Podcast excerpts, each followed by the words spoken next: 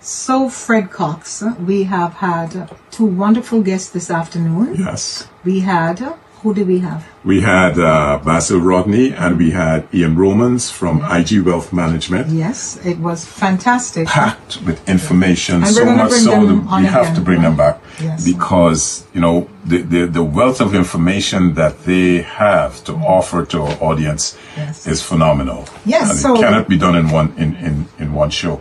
But Terrific. next week, Next week. So, next week we're going to bring on, or we're throwing health through the window, although, as you said, temporarily, temporarily. although, as you said, politicians give us headaches. Oh, man, it- yeah. So we're hoping to bring on a candidate who hopefully will relieve some of the stress, Yeah. at least in Ajax. Yes. Arthur Augustine will be our special guest next week on the Liquid Green Health Show, and he is going to be telling us about his agenda and what he has to offer for the people of Ajax.